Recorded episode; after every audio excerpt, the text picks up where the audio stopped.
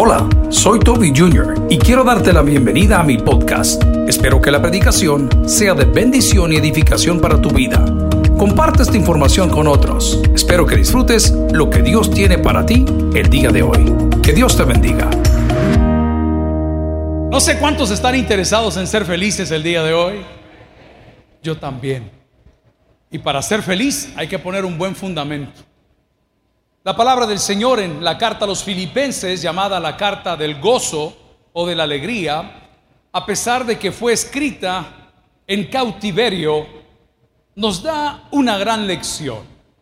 En su capítulo 1, versículos 3 y 4, la palabra del Señor dice, doy gracias a mi Dios siempre que me acuerdo de vosotros, siempre en todas mis oraciones, rogando con gozo por todos vosotros, rogando con gozo por todos vosotros. Oremos al Señor. Padre, llena nuestras vidas de gozo, llena nuestra vida de alegría. Ayúdanos a serte fiel, como lo decía la alabanza. Ayúdanos a dejar atrás todas aquellas cosas que entorpecen nuestra comunión contigo. Todas aquellas cosas que nos llenan de dolor. Todo aquello que aviva de nuevo los malos recuerdos y los malos deseos. Permite, Señor, que el día de hoy nos reencontremos contigo. En acción de gracia lo pedimos en el nombre del Padre, el Hijo y el Espíritu Santo. Y la iglesia dice, amén. Pueden sentarse, amigos y hermanos. ¿Están de verdad gozosos el día de hoy? Les extrañamos la semana pasada, sabemos que hubo elecciones y no les vimos. Pero quiero darle, por favor, al equipo de trabajo un fortísimo aplauso de agradecimiento por todo lo que hicieron el día de hoy y lo que seguirán haciendo a lo largo del día de hoy. Bueno, ¿cómo podemos ser felices? Definitivamente que un nuevo nacimiento es mi primer propuesta.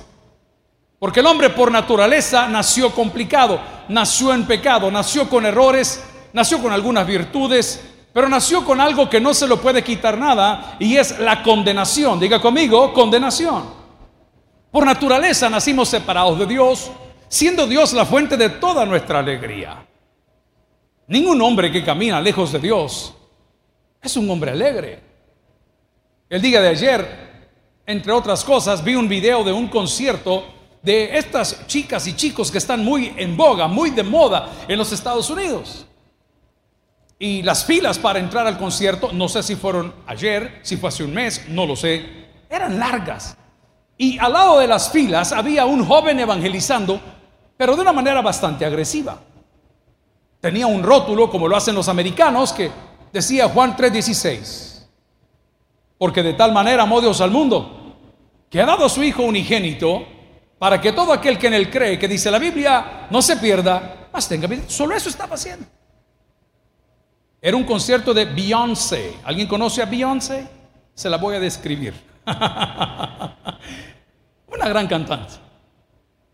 Pero de la fila de los muchachos que estaban esperando, se desprendió uno. E inmediatamente llegó a atacarlo y le dice, ¿y por qué nos estás diciendo eso? ¿Por qué nos estás mandando al infierno? Porque el joven no dijo nada. Él solo dijo, porque de tal manera amó Dios al mundo, que ha dado a su Hijo unigénito para que todo aquel que en él cree no se pierda, más tenga. Mírate, ¿dónde está la tristeza ahí? Ahí hay gozo. Ahí hay esperanza. Pero una persona que vive lejos de Dios no puede estar gozosa. Ahora bien, ¿por qué vivimos lejos de Dios? En primer lugar, por nuestra naturaleza. La Biblia dice que el hombre no quiere nada. Bueno, yo no sé a cuánto le han dicho, usted no puede comer pupusas. Y el día que le dijeron eso, viera cómo se me antojan de chicharrón hasta con pelo. Amén. Usted quiere de las de verdad. O usted, usted no puede tomar, perdón que no estoy anunciando ninguna marca, usted no puede eh, eh, tomar Coca-Cola. ¿Cuánto le gusta la Coca-Cola? Todas se van a ir al infierno. Pero vamos al punto.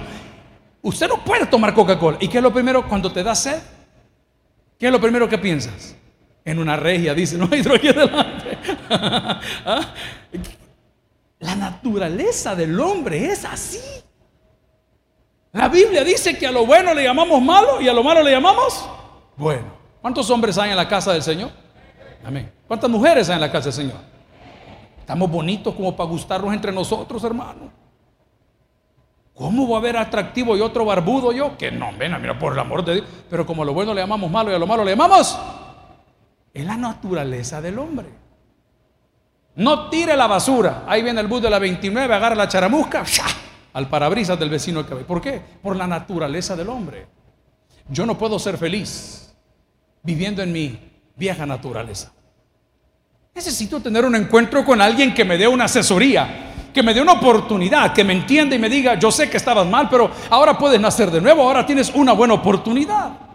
A Filipenses se le llama la carta del gozo. Y una de las cosas que nos enseña la carta a los filipenses es a gozarnos en cada etapa de la vida. Hay personas mayores de 40 años acá. Disfrútelo porque no van a volver, hermano.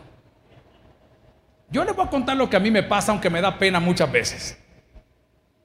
Un día de esto me desperté y dije, bueno, vamos a hacer un poquito de ejercicio. Y yo me vestí para todos lados. Cuando yo terminé de hacer ejercicio me di cuenta que me había puesto un zapato de uno y un zapato de otro. ¿Cómo han pasado los años, hermano? Y como me quisieron achicar mis hijos, me dijeron, papi, ¿no te has dado cuenta? Mira los zapatos que andas, uno, uno los dos míos. ¿Y qué le importa, pues, bruto? Y me quiero poner los dos izquierdos, no míos, pues. ¿O no los he pagado yo? ¿ah? Siempre el animal encima. Disfrútelo, hermano. Si usted con la edad ya se le olvida dónde dormir, mejor no, es así, vuelva a su casa. ¿Ah? Disfrútelo, hermano.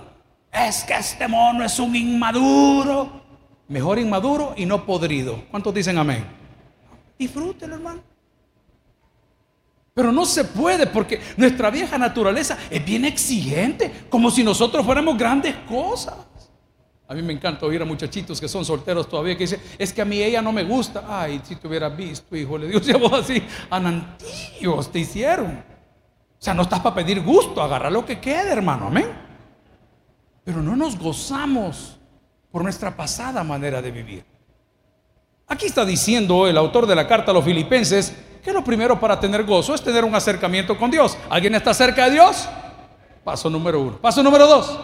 De gracias por todo, hermano. Dele gracias a Dios.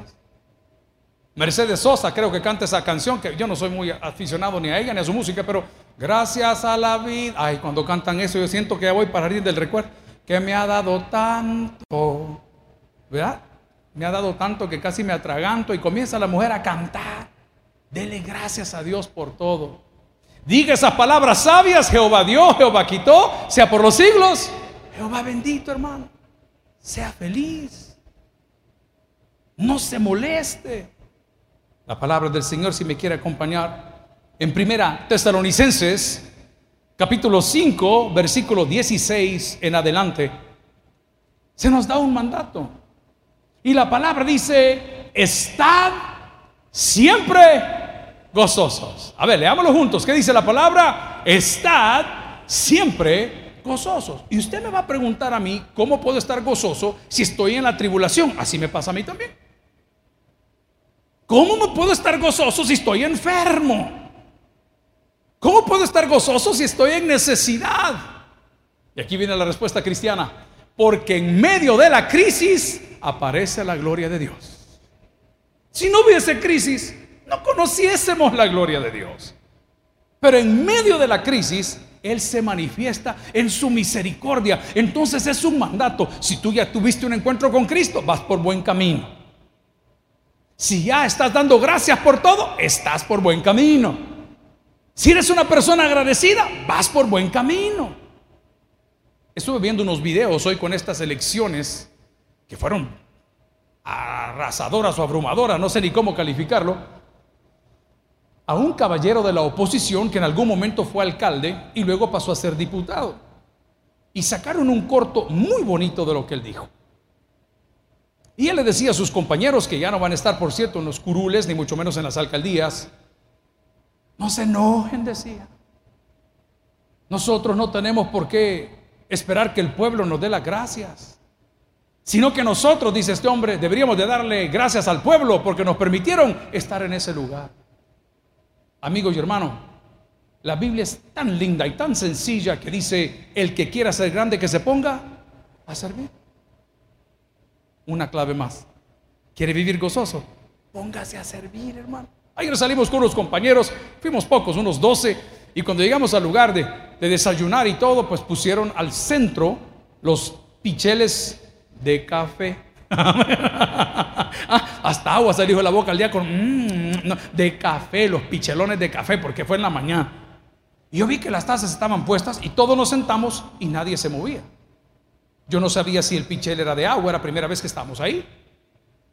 No sabía, espero que la palabra pichel se entienda fuera del país, que, el depósito fuese de café o, era de jugo o era de agua, no lo sé. Entonces le pregunto al señor que estaba cerca, disculpe, le digo, eh, ¿tiene café para todos? Ahí está al centro, me dijo. Pero nadie tomaba. Bueno, dije yo, me voy a poner de pie. Ahí cuando yo agarré el pichel de café, todas querían servir al lado mío, ¿no es cierto? El que quiera ser grande, que se ponga a servir. Hay madres de familia en la casa de Dios. No es cierto que la comida nunca alcanza, pero usted es la más gordita de la casa. Es un fenómeno sobrenatural, hermano. Vas a comer, mamá. Ay, no, fíjate que ando llena. Y como no, si toda la tarde he pasado masticando los pocos de tortilla con queso. Qué curioso que la señora nunca hay comida, pero así de hermosa, mire. Tremenda. ¿Y por qué se goza una madre? Porque sirve. Una persona que sirve es una persona feliz. Una persona que es agradecida es una persona feliz. Una persona que está cerca de Dios es una persona feliz. Una persona, y aquí viene lo fuerte, que no es altiva, es una persona feliz. Vaya conmigo en la Biblia. Primera Timoteo 6, 17. Estamos hablando en esta hora cómo ser felices. Y muchos de nosotros Siempre nos quejamos del ambiente, nos quejamos de las personas, nos quejamos del clima, nos quejamos de todo, pero no nos hemos dado cuenta que la infelicidad que reina en nuestras vidas es por la distancia que tenemos para con Dios. Y usted me va a decir, pero ¿y por qué me lo dice? Es bien fácil, porque una persona que está cerca de Dios es una persona humilde. Pero una persona que está lejos de Dios es una persona soberbia, porque dice, no hay Dios, yo no necesito a Dios. Vea lo que dice la palabra, dice, a los ricos de este siglo, ¿cuántos son ricos acá? Ay, solo humildes han venido, hoy resulta, ¿ven? ¿Cómo le gritas a tu mujer? Yo aquí pago 30 pesos que te pagan por la renta, ¿eh? yo soy el que pago toda. Ahí dice, a los ricos de este siglo, o sea, a los engañados, manda que no sean, ¿qué dice la palabra? Altivos. ¿Sabes qué dice Proverbios? Que el hombre rico habla con dureza y que sus palabras son ásperas. Estaba haciendo fila en un banco esta semana, el día jueves, le pedí a Jorge que me acompañara. Entonces a la hora de estar haciendo la fila en el banco, salió una persona de la iglesia que trabaja en ese banco, pero le llaman ellos la zona VIP. Very important people, VIP. Y me dice, véngase para acá, pastor, me dijo. Yo ando con mi logo aquí, vea de nuevas alturas. Usted ya va, ya va. No, tranquilo, tranquilo. que no, perdón. Y tan pronto llego a la, ahí al, al VIP, al VIP, donde están los, más educados, los que estudian en colegios bilingües, los que estudian en universidades extranjeras, los que tienen un montón de propiedades y tienen apellidos impronunciables usted siente esa presión terrible. Y yo, yo solo entré al cubículo de la hermana que amablemente me dijo, véngase pastor, démonos unos besos, me dijo. No, no me dijo así, no, véngase, me dijo, lo voy a atender. Y tan pronto entro, oigo que un hombre dice, este país va a ser como Venezuela. Aquí las cosas se acabaron. Digo, y, yo me hubiera quedado allá, hermano, porque el pueblo unido no tampoco. Pero yo me hubiera quedado allá. Porque esta gente anda enardecida. ¿Quiere leerlo conmigo? Ahí dice, mire, a los ricos de este siglo manda que no sean, ¿cómo dice? Hay excepciones. Sí hay excepciones. Sí hay excepciones. Les contaba en un sermón de esta semana que me tocó volar hacia España justo un pasillo de por medio llevaba un caballero pelito larguito, así, camiseta de rock, unos jeans, unos tenis tan sencillos. Solo noté que cuando estaba el gran reloj precioso que llevaba el tipo, y cuando se despierta, ya estando en Barajas, España, me voy dando cuenta y digo, wow, si es el hijo de don fulano, que le dio el primer trabajo a mi papá, nos regalaron nuestra primer casa. Nunca maltrató a las sobrecargo, Nunca exigió nada VIP, nunca humilde su mochila caminando. Hay excepciones. pero la mayoría de ellos sufren. ¿Y por qué sufren? Cuando ven las misericordias de Dios. Eso no es nuevo. Resulta ser que en el Antiguo Testamento, un hombre que era general de un ejército y muy querido por su jefe, tenía un grave problema. Este hombre, que era general del ejército, Naamán, tenía una enfermedad en aquel entonces terminal, causada por el bacilo de Hansen, que se llama lepra. Y tenía una persona muy humilde que le barría la casa y le hacía el aseo.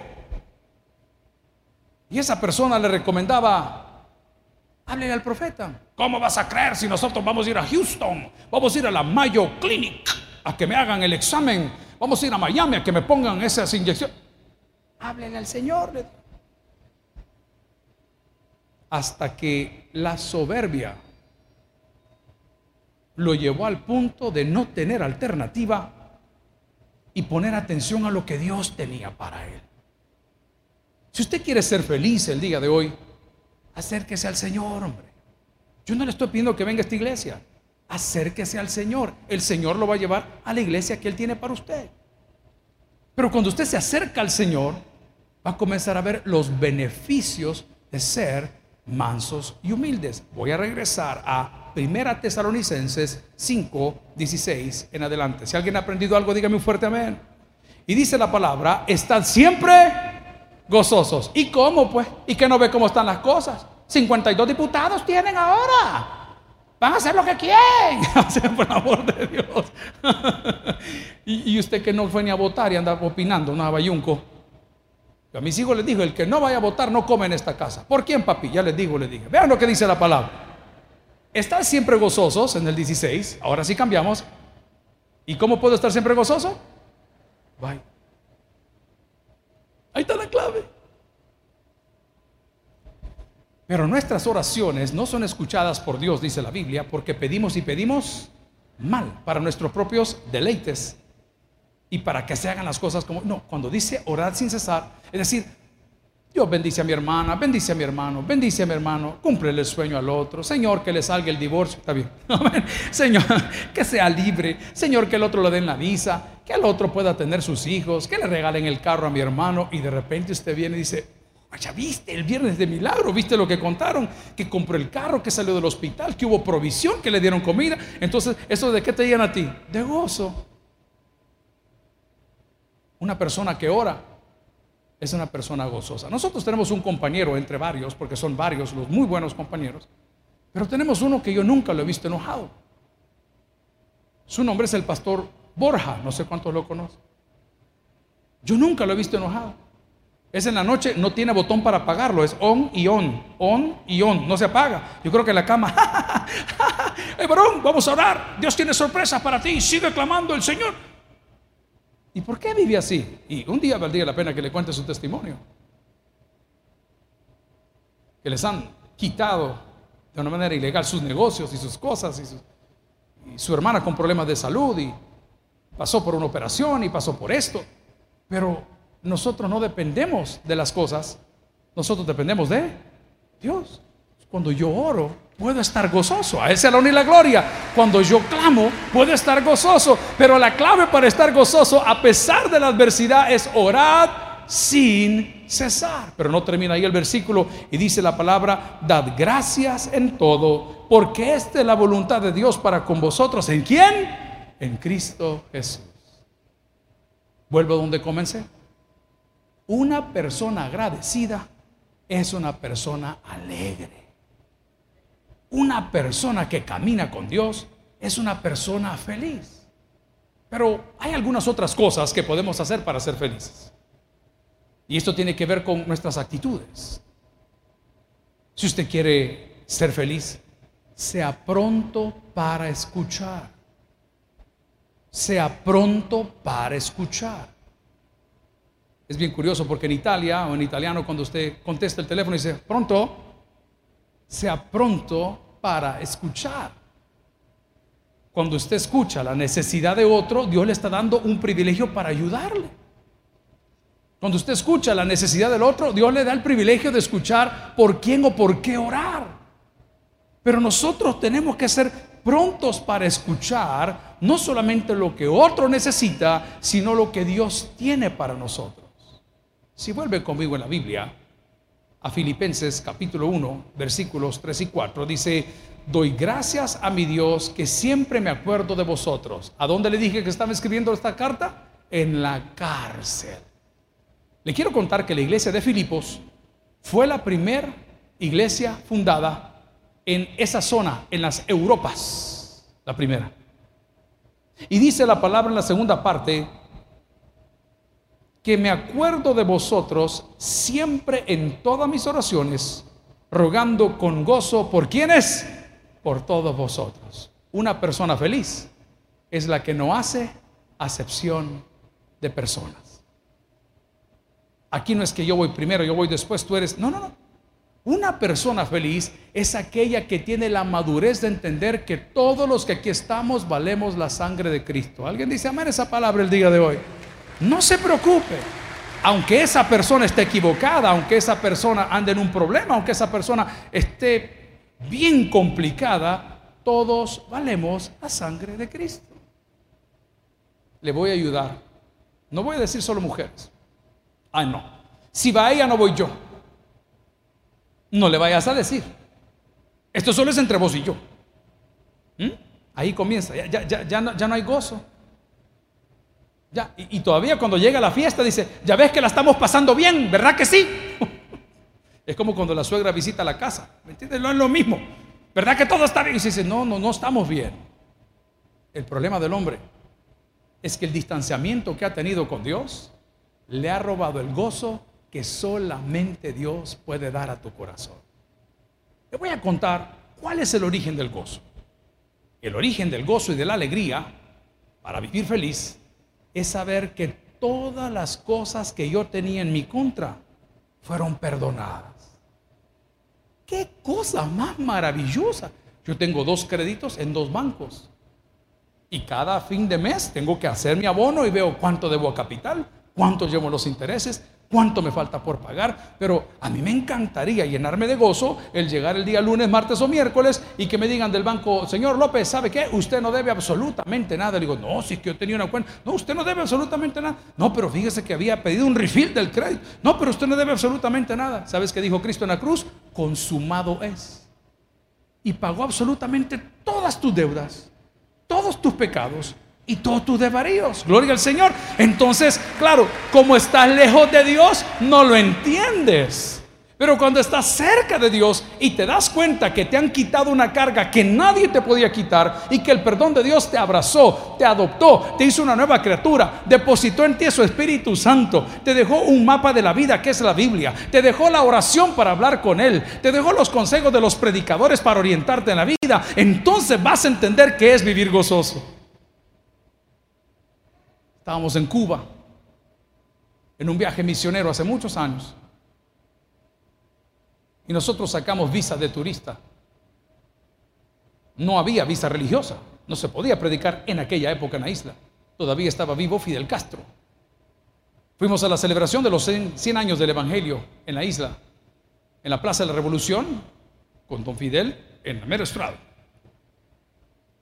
Y llegamos a una ciudad que se llama Pedropín otra que se llama Pinar del Río, y otras ciudades como La Habana, donde estuvimos caminando y predicando, muy jóvenes. Y al estar ahí hablando de la palabra, nos decía el pastor, no pueden tener el púlpito aquí, lo vamos a poner abajo. Siempre, ¿y por qué? Porque es prohibido. Ustedes no pueden predicar. Terminó nuestro evento, terminó nuestro viaje. Llegamos un 22 o 23 de diciembre al aeropuerto, por cierto, regalado por Canadá en aquel entonces. José Martí se llamaba en aquel entonces, no sé cómo se llamaba. Y a la hora de despedirnos ya de Cuba, cuando supuestamente íbamos para la casa, me dice el señor de migración, ¿a qué vinieron? Y le digo, ah, un viaje misionero, predicaron en algún lugar, eh, saludamos a los hermanos. No, me dijo, ustedes anduvieron predicando el caballero que anda contigo, atrás, él es del gobierno.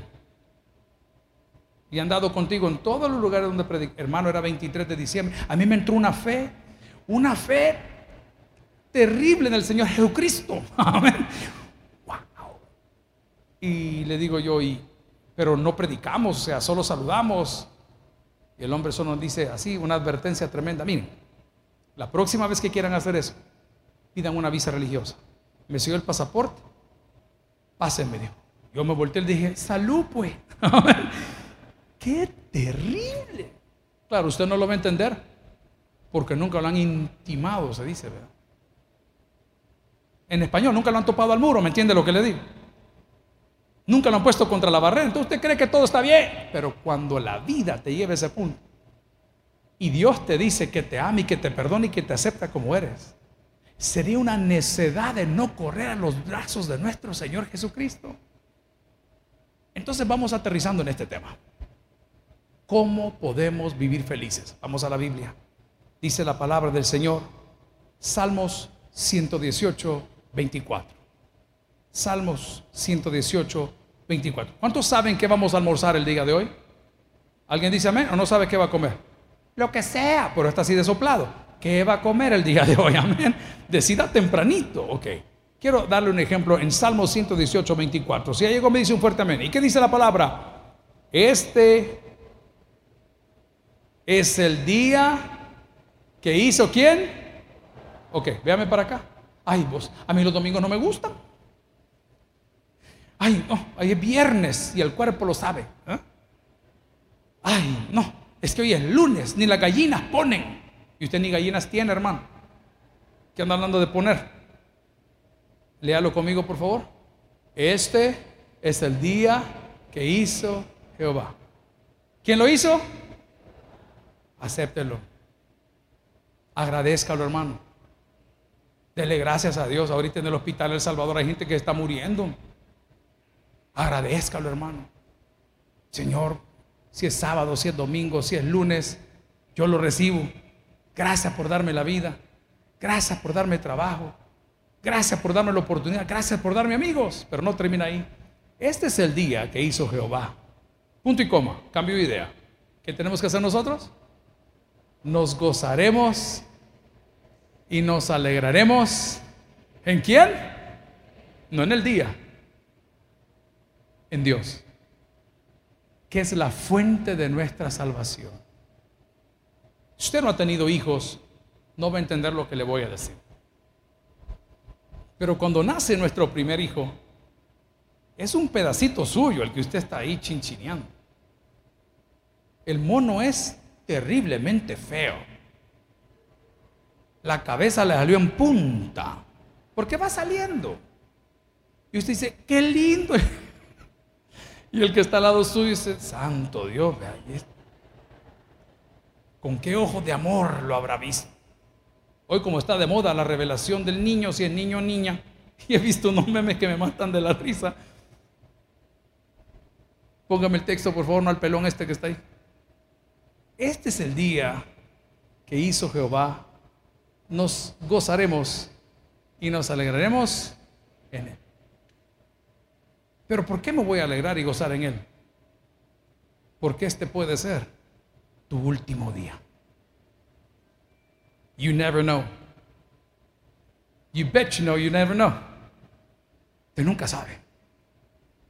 Si este fuera el último día de su vida, ¿qué estaría haciendo? Ay, pastor, yo estuviera en el tunco. Amén. Qué terrible. Gloria a Dios por ello. No te critico. Pero te garantizo que si el Señor te dice te vas a morir, el 9 de marzo del año 2021, a partir de este momento, serías diferente. Levantarías un teléfono y diríamos, perdóname por lo que te dije. Mamá, nunca te lo dije, te quiero. Alcalde, no voté por usted. Las confesiones que suceden allá atrás. Pregunto el día de hoy, porque más que un sermón es un speech, es una plática. ¿Habrá alguien que quiera ser feliz? Vamos a poner la, la costura. En el Evangelio de Juan, capítulo 15, versículo 7, está nuestra clave. Si los hermanos de Media me ayudan, si no se lo leo más o menos así de memoria. Evangelio de Juan, capítulo 15, versículo 7. Si permanecéis en mí y mis palabras permanecen en vosotros, Pedid todo lo que queráis. ¿Y qué dice la palabra? Y os será hecho. Siga conmigo el, el, el 8, el 8, vamos a seguir leyendo. Y dice la palabra, si no se lo busco aquí en la Biblia, en el 8, eso es. Vamos a ver. En esto es glorificado mi Padre, en que llevéis mucho fruto y seáis así mis discípulos. Vamos al 9. Como el Padre me ha amado, así también yo os he amado. Permaneced en mi amor. Siga conmigo. Si guardareis mis mandamientos, permaneceréis en mi amor. Así como yo he guardado los mandamientos de mi Padre y permanezco en su amor. Uno más. Se nos acabó. ¿Sí? No nos cambia de bien. Voy al punto. Cuando yo permanezco en el Señor y Él permanece a mí, Él es la fuente de nuestra felicidad. Pero separados de mí, dice la Biblia, nada podéis hacer. En estos 36 meses que me han permitido ser su pastor, hemos tenido momentos terriblemente difíciles, que aunque se pueden colorear con una sonrisa, la inquietud del corazón no se va. Y la única manera como yo he encontrado mi felicidad es haciendo lo que hoy le quiero recomendar. No se crea más que los demás. No sea grosero con la gente. No sea altivo. No sea orgulloso. Póngase a servir. Acérquese al Señor. Que en el proceso usted se va a dar cuenta que hay muchas cosas por qué agradecer. Amigos y hermanos, termino diciendo, el que tiene Dios para el que oiga, vamos a orar al Señor en esta hora. Gracias por haber escuchado el podcast de hoy. Quiero recordarte que a lo largo de la semana habrá mucho más material para ti. Recuerda, invita a Jesús a tu corazón. A cualquier situación, Jesús es la solución. Prueba Jesús. Si no te funciona, te devolvemos tus pecados. Muchas gracias y hasta la próxima.